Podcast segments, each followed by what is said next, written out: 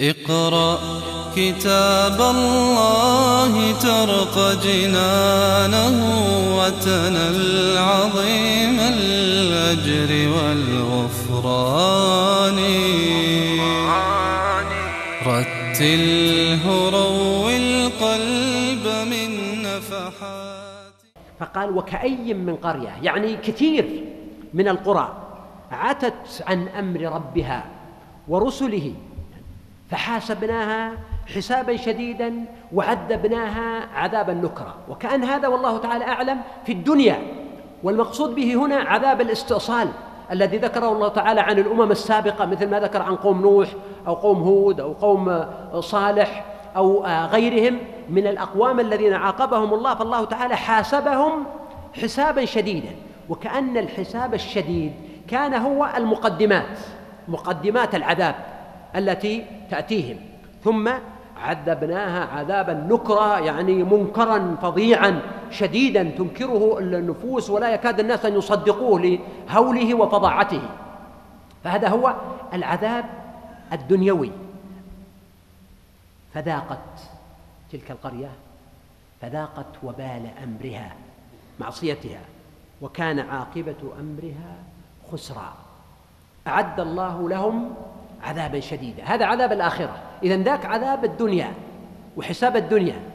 وعندك غيره مما ينتظرهم. أعد الله تعالى أعد الله لهم عذابا شديدا. يعني في الآخرة فجمع الله تعالى لهم عذاب الدنيا وعذاب الآخرة. عقب على هذا الدرس بقوله فاتقوا الله. رجعنا إلى الحديث عن التقوى. وتأمل كم مرة في هذه السورة المتعلقة بالطلاق كم مرة ردد وكرر ربنا سبحانه فاتقوا الله فاتقوا الله فاتقوا الله لن يفقه هذا المعنى إلا من هو على اطلاع من مشكلات الأسر وأحوالها والأزواج والبيوت وما يجري فيها حينئذ يدرك إنه مهما كررنا وحذرنا وأكدنا على موضوع التقوى في هذا الأمر فالموضوع يستحق ذلك وأكثر منه ولهذا قال فاتقوا الله يا أولي الألباب الذين آمنوا. يا أصحاب العقول الذين يخاطبون بالإيمان وهم أهل التكليف قد أنزل الله إليكم ذكرا.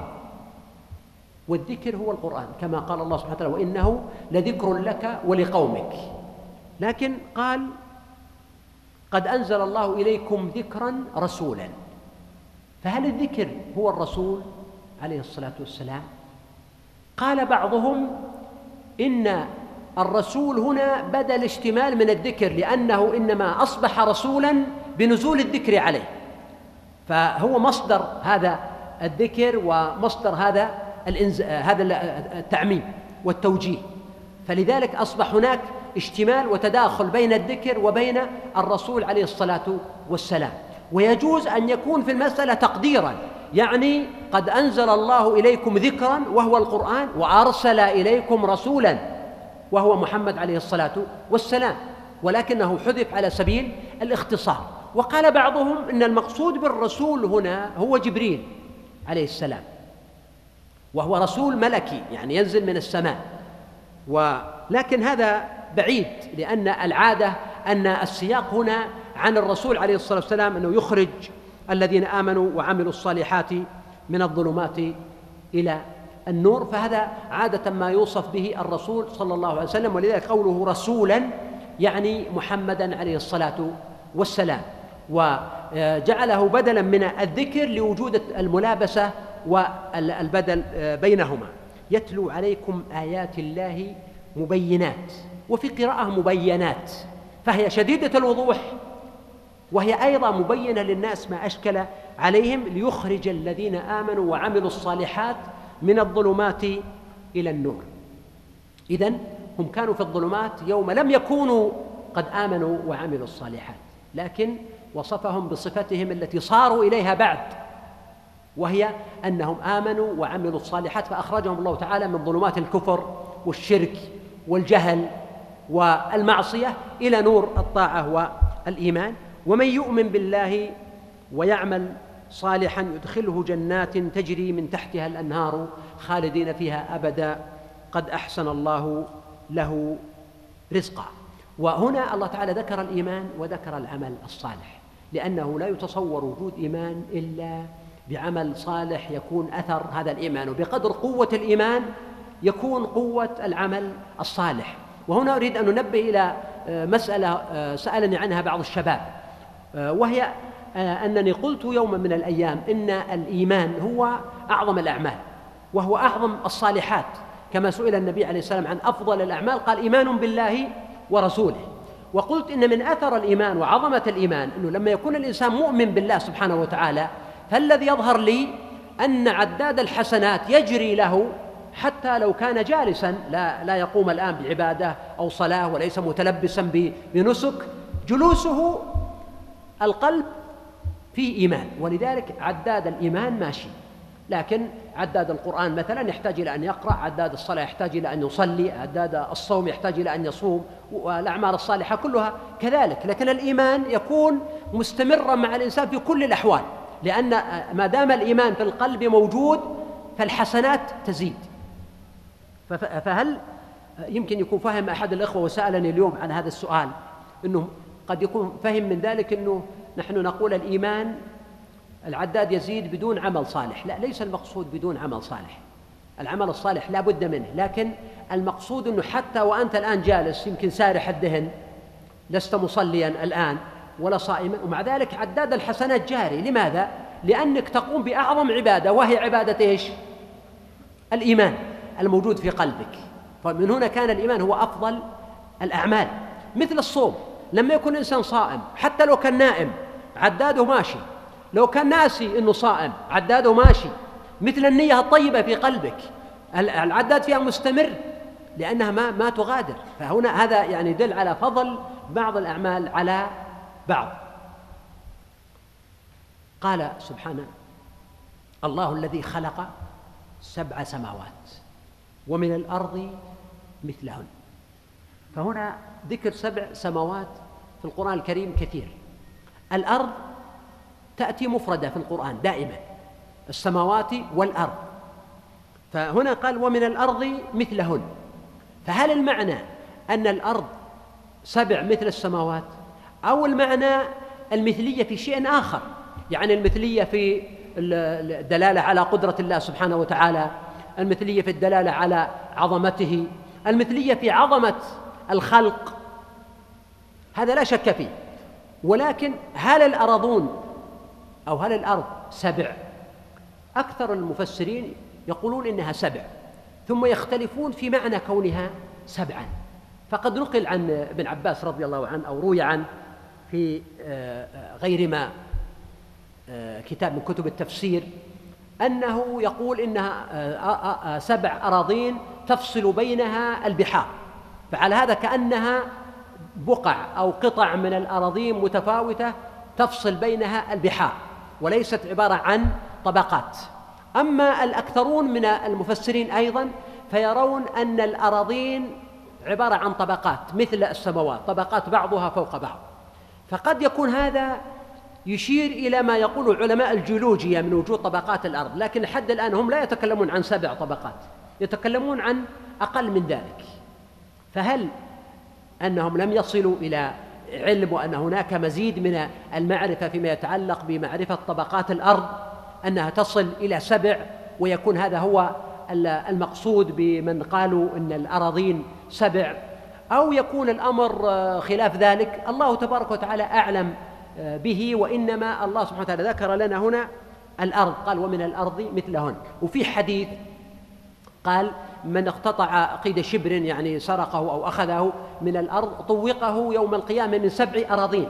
وهذا معناه أنه يعاقب به يعني آه، كأنه يحمله من سبع أراضين. فأخذ بعضهم من هذا دلالة على أن الأراضين سبع وفيه بعض الأحاديث آه، رب السماوات السبع آه، وما ورب الأراضين السبع. فهذا أيضا مما عززوا فيه احتمال أن يكون أن أن أن تكون الأراضين سبعا. لكن كيف هي سبع؟ هذا لا ما لا نص فيه. حتى إن من في كلام بعض السلف أن أنه قد تكون أراضين مما لا يعلمه الناس ويعلمه الله سبحانه وتعالى والغريب إنه الآن العلماء يتكلمون عن عن نجوم عن شبوس عن أقمار عن أفلاك وتجد في بعض الدراسات يتكلمون إنه احتمال أن يكون فيها أحياء واحتمال أن يكون فيها بشر. ونظن كنا نظن أن هذه علوم وأبحاث جديدة. بينما نقرأ في كتب المفسرين والعلماء فتجدهم يتكلمون عن احتمال وجود مخلوقات أخرى غير الإنسان وبحثوا هل هم مكلفون وهل يطالبون بالشريعة وهل تشملهم نفس الأحكام أم أن التكليف فقط للبشر الذين هم على ظهر الأرض إلى غير ذلك من الكلام الطويل الذي لا يوجد في نصوص الشرع طبعا ما يدل عليه لكن هي كأبحاث واستطراد وبحث علمي يوجد من تكلم فيها. فهنا الله سبحانه وتعالى قال ومن الأرض مثلهن يتنزل الأمر بينهن. يتنزل الأمر بين السماوات ويتنزل الأمر بين السماوات وبين الأرض والمقصود بالأمر هنا أمر الوحي لتعلموا أن الله على كل شيء قدير وأن الله قد أحاط بكل شيء علما. فقدرته سبحانه من قدرته خلق السماوات وخلق الأرض ومن إحاطته بالعلم سبحانه تنزيل الوحي والنور والأحكام والحلال والحرام وهكذا يتوافق الشرع مع الخلق. ألا له الخلق والأمر تبارك الله رب العالمين. وإن شاء الله في الأيام القادمة سنستمر على هذه الطريقة. فنسأل الله تبارك وتعالى أن يرزقنا وإياكم العلم النافع والعمل الصالح ويزيدنا من الصبر والإيمان. أسئلة سريعة. يقول هل امرأة فرعون المذكورة في سورة القصص في قصة أم موسى هي غير آسية زوجة الرجل المؤمن؟ قد تكون هي وقد تكون غيرها والله أعلم. يقول هل الذي حلف يمينا غموسا بعد التوبة أن يكفر عن يمينه؟ أما اليمين الغموس فلا تكفر إلا بالتوبة الصادقة ورد الحقوق إلى أصحابها. أما اليمين التي هي يمين الطلاق إذا حلف بالطلاق على فعل شيء أو ترك شيء فالكلام فيها طويل وهي في قوله تعالى لم تحرم ما أحل الله لك؟ بعض أهل العلم قالوا أن التحريم يمين بدليل قوله قد فرض الله لكم تحلة أيمانكم فإذا حلف على شيء أن يفعله أو يتركه أو حرم فهو يمين كفارته كفارة آه، يمين.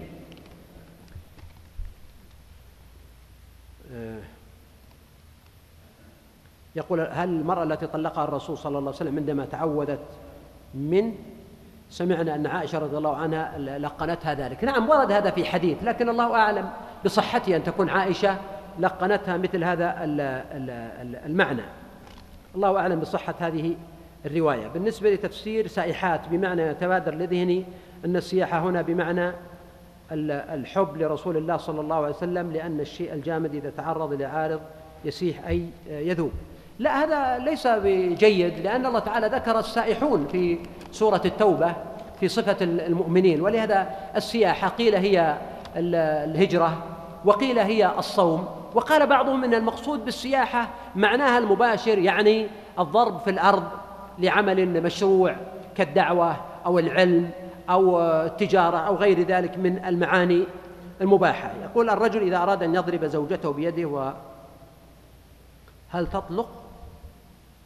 أم لا الضرب ليس له علاقة بالطلاق يعني. أنا أستغرب بعض الأخبار يعني تكون غريبة الشيء عند الناس وهي ليس لها أصل. يقول يعني إذا ظهر ابطه من رفع يده عليها فإنها تطلق. يعني يمكن هذا كلام موجود عند بعض البيئات ويتداوله بعض الناس. طبعا لا يجوز للرجل أن يضرب امرأته في في غير حق وهذا نوع من العدوان. والنبي صلى الله عليه وسلم ما ضرب امرأة ولا خادما ولا صبيا إلا أن يضرب في سبيل الله.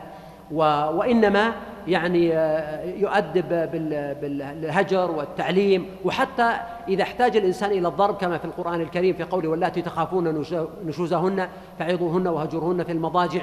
واضربوهن هذا ليس الضرب المبرح إنه يكسر ضلع ولا يعورها ولا يصيبها بشيء ابدا. يعني النبي صلى الله عليه وسلم لما يعني خرجت عائشة وراءه في الليل وكانت تعس وراءه وتبحث إلى أين خرج ورجع عليه الصلاة والسلام وهي جارية في الثامنة عشرة من عمرها آه، فسألها وعلم أنها خرجت من ورائه. قالت فلهدني في صدري لهدة أوجعتني. يعني ضربها بأطراف أصابعه على سبيل العتب وأن هذا العمل ما يصلح ولا يليق. أما ما يقوم ببعض الناس من مثل الاعتقاد أنه مأذون له أن يضرب امرأته حتى بعضهم يستدلون بحديث لا يسأل الرجل فيما ضرب امرأته. هذا حديث صحيح رواه الإمام أحمد. في المسند لكن ليس معناه أنه الرجل يسمح له بضرب امرأته لا. الحديث يحتمل أنه يعني ليس من المناسب أن يسأل الرجل يعني إذا كنت أنت مثلا ضيف عند إنسان وسمعت داخل البيت مشكلة وسمعت كذا وجاءك الرجل ليس من المناسب أو اللائق أنك تقول وش القصة وش اللي حصل وش اللي بينكم وعسى ما شر أو تتدخل يعني في أمور قد لا يكون من المناسب أن تسأل عنها.